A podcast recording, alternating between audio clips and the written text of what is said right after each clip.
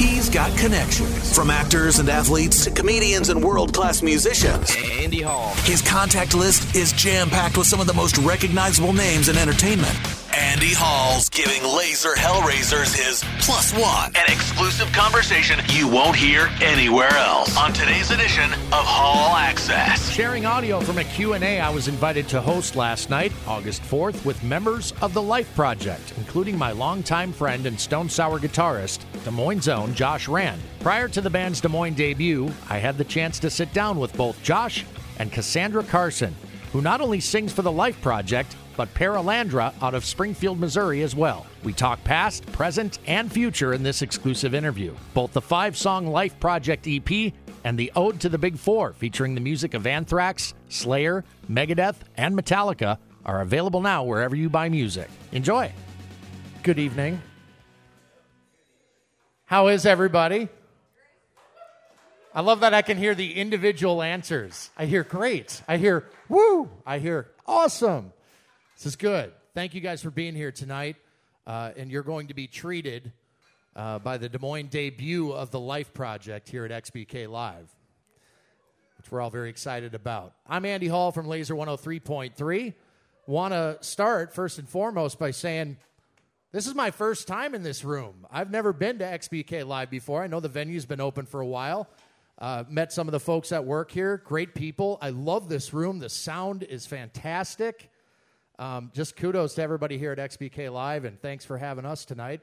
And I want to thank my friends with the Life Project for having me to host this little Q and A before the band comes out and does a uh, live plugged-in set for you uh, here tonight.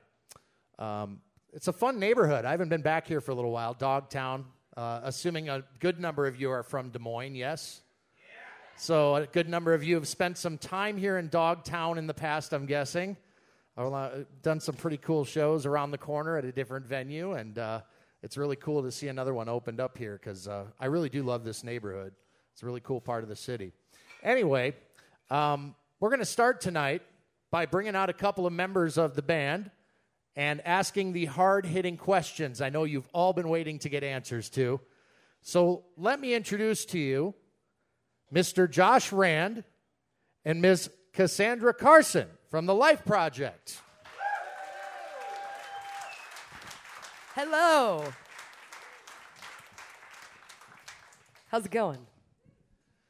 Great, great, great, great. Like I said, very cool to be able to hear the individual answers out here. I know, And it is. I also it, see some faces because, as you know, when you're up on a stage and you got the bright lights on you, it's hard to see past about two rows of people, right? It's true. Yeah, I get to see all of your happy or disgusted expressions tonight. Well, that's Be great. She said it was going to be brutally honest. I wasn't sure how brutally honest, but here we go. Uh, so thank you guys so much for asking me to do this. It's very cool to sit down with the both of you and, and talk about this band, um, which began as a seed up in your brain, Josh Rand. So give us the condensed history on, on where you found yourself at a certain point and, and when these songs started to take shape. Um, it started at the beginning of uh, 2019. I just wanted to do something a little bit different um, than what I had done in Stone Sour. So I just started writing a bunch of different material with really no boundaries. Like I didn't set out to do anything specific, um, but I knew once I got going on it that I wanted a female vocalist and that it would be a five piece. Instead of having another guitarist, it would be keyboards. And uh, so I kept writing for the rest of the year, and then the beginning of 2020, right? A&R guy for Roadrunner Records recommended Cassandra to me when I was looking for a vocalist because it was also important for me. I wanted to find people that were technically from the Midwest, and, uh, and that's basically I reached out to you and and we what did we do first? The nothingness. Yeah, nothingness was first. Yes, and then you tracked that, and I was like, okay, you're definitely the right person for this. And So then, it was pretty immediate. You knew Yeah. right away that Cassandra's the right voice yeah, for this band. Yeah. it was even before we did the nothingness, but once we that was the first song, it was like, oh, this is pretty obvious. This is going to be pretty awesome. And then COVID hit. Perfect So, timing. Uh, we spent the rest of the year writing, um, and then obviously it became that first EP. We held on to some tracks, And uh, once COVID started to let up and it looked like touring was going to get back to the new normal or whatever that is now, um, we decided to, or actually you did, that, hey, we need to play some shows. And I was like, all right, I guess we need to get some band members. And uh, which we did. So uh, we have Jaron on bass, Diana, who also is from Des Moines, um, playing keyboards and backup vocals, and Danny's joining us on drums tonight. Um, we're pretty stoked. Uh, he brings a different dimension to the band. So Cassandra is the uh, singer for a band called Paralandra as well. Uh, Springfield, Missouri native, so you alluded to the upper Midwest. And That's right. Uh, Life Project, of course, did their first live show ever in your hometown. What was that experience like? It was so cool. I mean, obviously, because I got to be surrounded by all of my hometown friends and family and fans. And I mean, everywhere you looked in the crowd, it was either a Paralandra or a Life Project shirt or Stone Sour or, you know, something.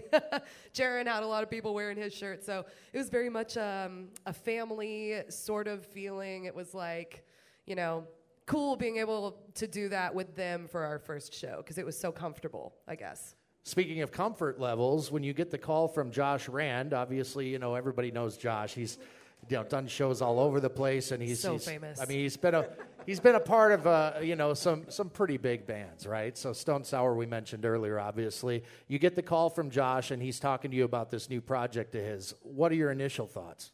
Well, initially I was just like mind blown. I was like, wait, who is emailing me and wanting me to to collaborate? So first I had to Google and verify. I'm like, okay, yes, this is the guy from Stone Sour. What's going on? So yeah, I mean, took it like one step at a time, I guess. Like, you know, we FaceTimed, talked about our influences, you know, just kind of we were seeing if our personalities meshed and influences would mesh. And of course, mine aren't quite as heavy as his, but I feel like, you know, it, they're complementary to each other, even where mine are a little bit lighter, his darker, they come together into this, I don't know, life project realm where it's very melodic but dark and heavy and I don't know. I guess yeah, baby steps would be a good answer to Sure. your question. so when you get in and you start hearing some of the music that Josh has uh, recorded and wants to put vocals over, is it pretty immediate for you to know, like, to channel that that energy that's required for something like this? Is it something that did you have any doubts in the back of your head that you could pull it off? Oh, yes, of course. I mean, I think we've all got an inner saboteur that is going to tell us you can't do it. But there was a much larger portion of myself that was like, oh my gosh, I have to do this. Like, what an opportunity. This is so cool. Like, I just want to do music for a living. So why would I turn this down? Like, why would I stop myself from growing as an artist and as a musician and a songwriter, and especially with somebody who was completely capable of writing an awesome song, you know, to be able to collaborate like that was just way too cool to pass up. I mean, I think this guy dreams up riffs every night, and he's probably got a memory bank of like a thousand riffs in his head at the at this moment, right, Josh? Oh yeah, there's always riffs going through my yes, head. Yes, yes. I think the interesting thing, just to touch base on with us, was when we really actually started this. It was more of, I don't even know, like, I didn't know exactly what we would be. So we have stuff when we first started that's totally alternative. Oh, I don't yeah. even know what you would. Like, we, we have, have- like half. We have like five or six songs that are shelved that we first started out, and then it kind of just grew into we just realized like you need to be you and I need to just write riffs. and and that's where we are now, you know, where it's like this is what we what we are. And that like you touched on, it's it's about being heavy and melodic, but also having, you know, a great singer and, you know, and not cookie monster vocals. So as the songs begin to take shape, then it's time to start talking about recording and putting this stuff on tape. And luckily, you have access to a lot of the equipment that you need to, to make it happen. Um, for you, coming into Des Moines, Iowa, and, and cutting vocals on top of you know what Josh has done musically, is that something that came naturally to you? Yeah, I mean, for the first what like 10 or 12 songs that we wrote, I was recording my vocals in Springfield at my friend's studio. Um, so instead of actually driving to and from Des Moines, you know, from Springfield every week, uh, I would just go into the local studio, send in my tracks. You know, he'd give me little pointers like, you suck there, change this. Uh, that was terrible. No, just kidding.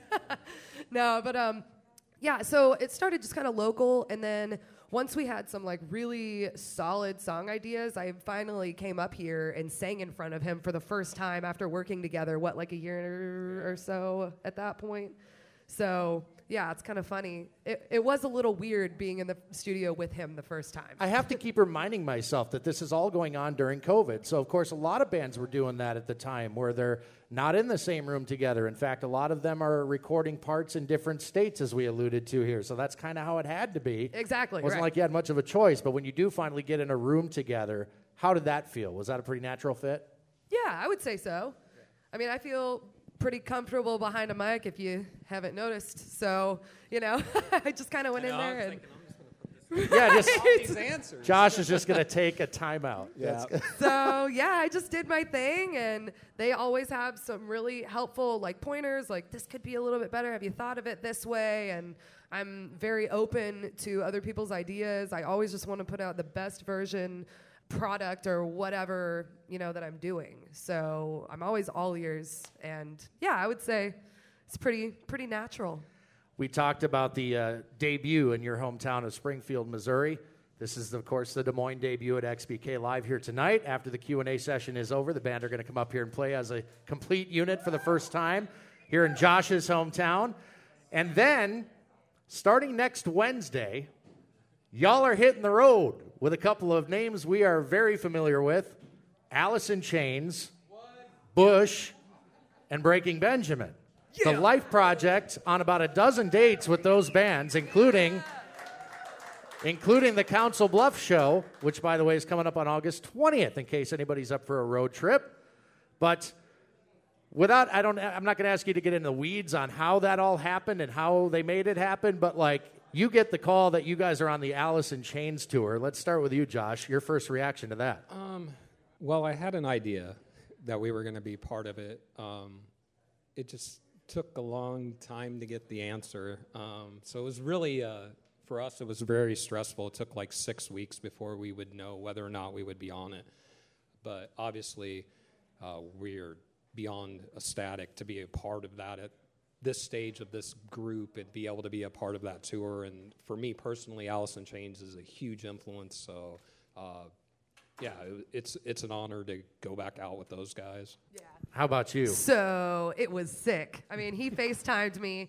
He was like, Well, pack your bags. We're going on tour with Alice in Chains. And I'm just like, What? Just freaking out. And I mean, there's not much more to be said other than that. I was just spending the rest of my night screaming. So Favorite Alice in Chains song?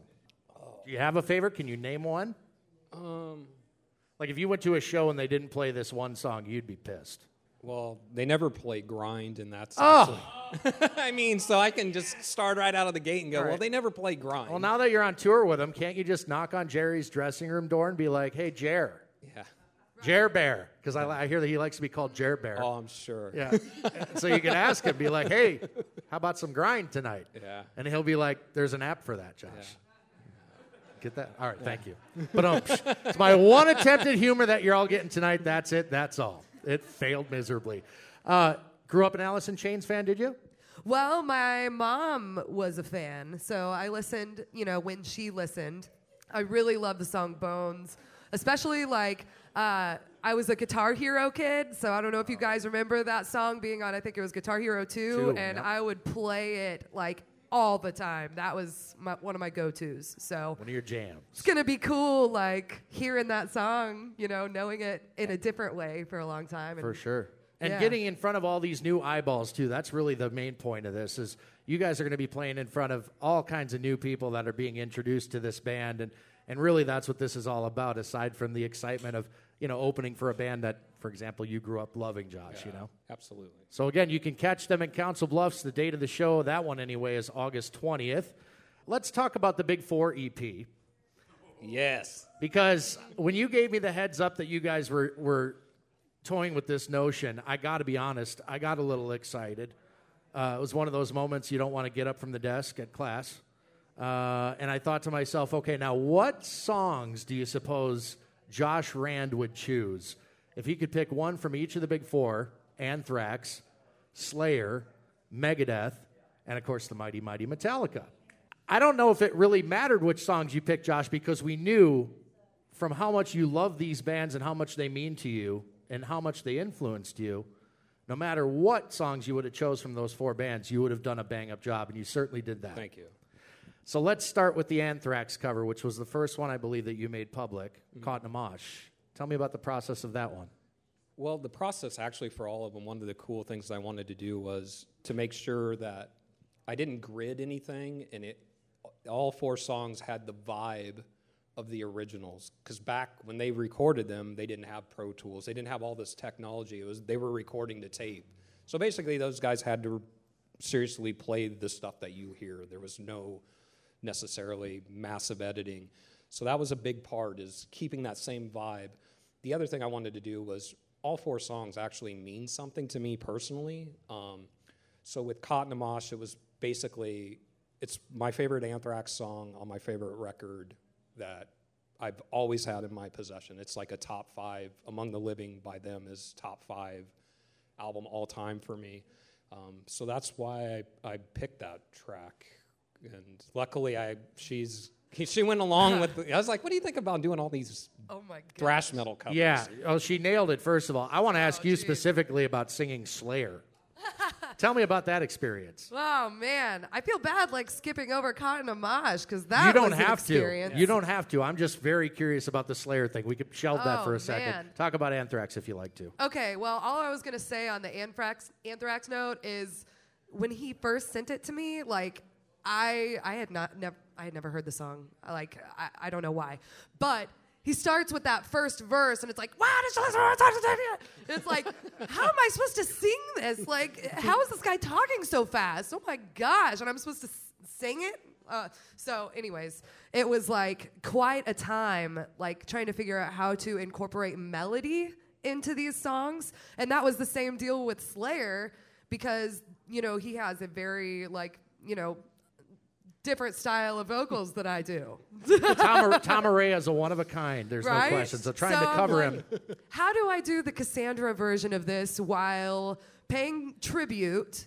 and being respectful, but also trying to do my own thing, you know, and like trying to make it the best that I could make it. And what if I wrote this song? What would I do with it? So, yeah, I don't know. I was just like channeling my inner Slayer, I guess, and trying to find melodies that weren't actually there. And yeah.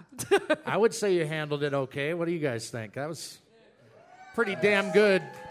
You don't hear You're female vocals taken on Slayer often, so Uh, right, yeah. Yeah. That was another thing. Like, it's not like anybody else has ever done this before. So I'm like, eh, okay, well, here's what I'm thinking. Let me know if this is bad or.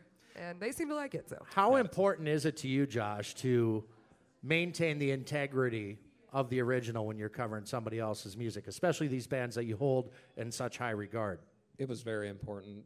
Um, you know, some people will say, well, why would you cover a song exactly like the original? And the answer to that is I'm actually paying tribute to the bands that actually influenced me. Um, if I changed it, then a bunch of people would bitch anyway that I changed it. So, um, but it, it was very important. For instance, I know maybe we'll get to the Metallica. I spent three days on the guitars for Metallica 1 making sure everything was perfect. I, I cannot tell you how many videos of Hammett and Hetfield I watched playing that song over the years uh, to make sure I was playing it right because all the sheet music for it was completely wrong. so, yeah, exactly. You cannot trust guitar tabs online. In fact, afterwards, uh, Phil, who was engineering me, was like, "Man, we should have you should have documented all this stuff and turned it in because it's like now it's all right, you know, for all four songs because it was there's a lot of work on it, but you know, I'm I'm happy with how they came out. Yeah, I'm happy to talk Metallica here in just Oh, a you second, know. but I wanted to say that for me personally, my favorite cover on the entire EP is Symphony of Destruction by Megadeth. Absolutely. I I absolutely I'm a I'm a huge Megadeth fan. and Most people know my connection to Metallica, but the truth is, is I, I grew up loving Megadeth just as much. And so hearing Symphony of Destruction again with a female vocal, which is again, uh, you know, novel concept, something I'd never heard before. And, you know, talk to a guy like me and music fans like this, when you hear something that your ears aren't used to hearing, it, it tickles a, a, a fun spot for sure. So Megadeth, Symphony of Destruction, I just want to get that out of the way. That's my favorite one of the entire bunch. Tell me about the recording of that song. Well, that's like one of my favorite favorite Megadeth songs ever. Like how can it not be? But um it's funny because Paralandra almost did a cover of Symphony like years ago, and we never did. We never recorded it. We never did it live. It was just like uh, in the talk sort of thing. So I had already learned it, but years ago. So whenever he mentioned it, I was like, I actually still know that song. Like, I think I could probably just go, run up and track him real quick. So I was like, I'll just sing it like an octave higher than the original. And he's like, hmm, we'll see if that works. but Well, actually, it it wasn't necessarily the first choice. yeah, that is that's true. The first choice actually was going to be "Wake Up Dead." And I Okay. just, I literally couldn't take it seriously. Like, immediately, I'm like, Well, what do you- you mean you want me to sing that song? You're thinking "Peace Sells." Oh, yeah, you're right. Well, anyways, so. There's any number of songs sort of in that same vein where Yeah. you know singing it would be if you're not in that you know if you if you're not used to singing that sort of stuff you know it might be kind of a, a challenge for you like for example try you know hearing you sing sweating bullets or something like that Right. I'm like, good "Ah, example. just leave it to Dave, Yeah, please, yeah. please. I'm not the right gal. you uh, you mentioned the integrity. We talked about the integrity of keeping these as, as close to the originals as possible, and, and all of the hard work you put into making sure that it was played the correct way. Uh, and there's any number of ways nowadays to um, sort of research that sort of thing. And and you know one of them you don't want to go with. We've come to find out the popular opinion in this room is that online tabs are garbage. Um, but you do have some video clips that you know you can study and, and see exactly what they're doing. What other sorts of resources are you tapping into when you're channeling a Metallica, for example? Really, that's basically it. Um, maybe some other people that might have posted uh, their themselves playing it. Some of the better teachers that are online, but for the most part, it was just by ear and just trying. I mean, all four of these bands have been doing it for a very long time, so there's an endless supply of, of video on these songs as far as and just try to get the best camera angles for you know whatever you're trying to figure out. There's a lot of interesting layers to these songs too that might not be apparent upon first listen, or if you don't have a really good set of headphones. There's things, little things that you might miss. How important was it to you to to get those right and then find a new appreciation for how these bands did that back in for Metallica? That would have been 1987, 88, right? Yeah, I mean, it, the trying thing with Metallica, which I feel like I actually topped, was the intro. With, I- I mean, I'm built that from sound bites of everything from helicopters to separate gunfire. It wasn't like I just pulled one thing and that was it. It was I spent some time, but I actually really enjoyed that part of it, especially uh, the uh, you know the bombs in it and stuff like that, and um, you know the other stuff was the, just getting the little ear candy in the songs. It, it was like the first time. It's like I heard these songs for so long, but really learning how to play them and record them, it was like I just realized just how much of the little stuff, especially with Metallica. That's why I said that it took me so long with the guitar. Is there's so many layers of guitar, and I had gotten so used to um, it being live, but really there's like 12 guitar tracks in that song um, on the studio version. So, you know, nailing all of this stuff was, like I said before, it was really important to me to keep the integrity of the track. Let's talk about the future. We know the immediate, immediate future. You guys are going on tour with Alice in Chains and Bush coming up starting next Wednesday. Uh, we wish you the absolute best. I think that sounds like a lot of fun. Uh, it's going to be amazing. Get in front of all those eyeballs. Uh, what are the plans past that? Uh, continue to write more music, do more shows, hopefully. Yeah, we we hope to do some more shows for the rest of the year, but the real focus is going to be writing a full length that will get released hopefully next spring or early summer. That's the goal. Let's talk a little Paralandra. All right. What's the uh, what are the immediate goals for Paralandra as you navigate along with the Life Project? Yeah, the two entities. definitely like a balancing game because I want to devote all of myself to both, you know? So whenever I'm in Life Project world, I'm in Life Project world for sure. And like I have to, you know, still do a few things for Paralandra here and there, but I'm more like, guys, I'm out. Like you have to take care of the business while I'm gone. But um, for Paralandra right now, like uh, we just we're writing more music. I mean, we're scheduled to go back into the studio uh, February through March of next year. We're working with Elvis Baskette again, which is an incredible producer.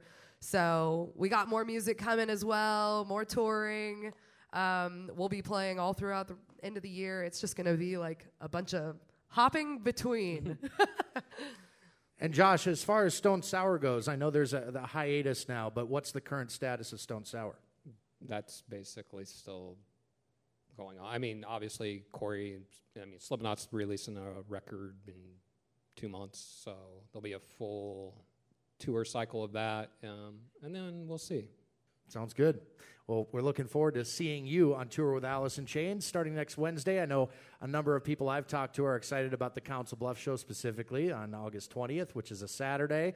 Paralandra, real quick before we wrap up here. I think, did I not see you guys have done some festival uh, shows recently? Yeah, we did That's Inkcarceration and Rockfest.